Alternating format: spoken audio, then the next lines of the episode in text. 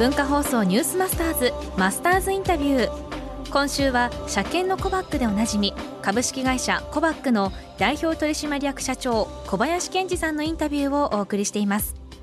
2日目の今日は整備工場を車検専門店にというお話です。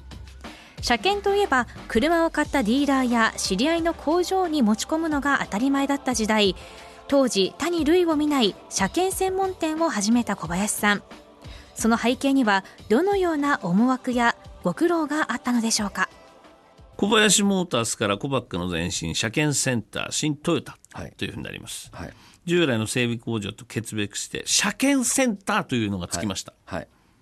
これどこがこの中で革新的だったですか、まあ、いわゆる専門家というですね車検を専門的にやりますよ。ですから車検以外にもいろいろあるんですけどとにかく車検を受けるんだったら当店へというですね、うんうん、これを売りにしてで車を買った店ではなくて車検専門店に車検を出しましょうと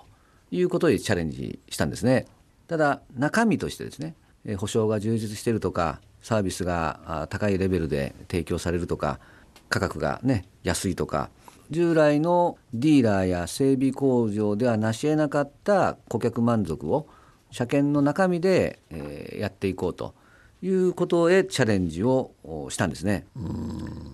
これすると、はい、既存のディーラーとかから、はい、同業者のね集まりだとかそういったところではいろんな話が出たり例えばどんな話ですか？料金をね宣伝してね商売やりにくくなるとかですね。そんな安くやったら会社潰れちゃうとかですね。また例えば広告チラシを打ちますとそのチラシを持って、え行きつけのお店にねまあ車検センター新トヨタはこういう金額でやってるけどお宅はどうなんだみたいなね、まあ、そういう駆け引きに使われるので、まあ、商売がやりにくいっていうことですね。どのぐらい差がありましたか、既存のその車検っていいますか、整備工場で出す車検と、その車検センター、新トヨタでの価格差というのは、どのくらいありましたか、当時、えー、30年前。ディーラーの半値。えー、それは既存のディーラーとか、その整備工場の車検整備やってるところは、怒りますよ、社長、それは無理。でも、それでも利益は出たんですよね。結果的に台数が集まったから、そういうことか。うんそれはやってみないと分かんないですね。怖くなかったですか？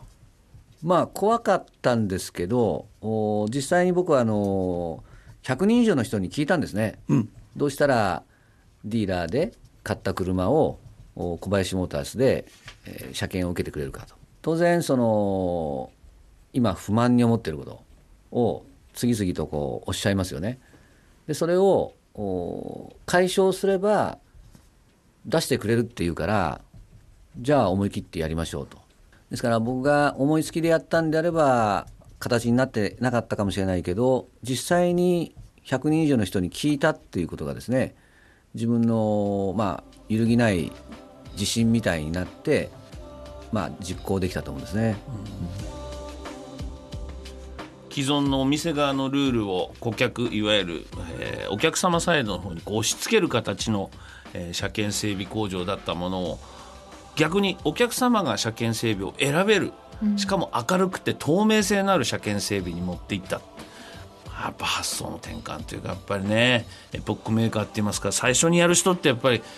ちょっとやっぱ回路が違うんですね。小林社長も素晴らしいですやっぱり、はい、明日は改革第2弾フランチャイズ化についてお話を伺います。文化放送ニュースマスターズマスターズインタビューでした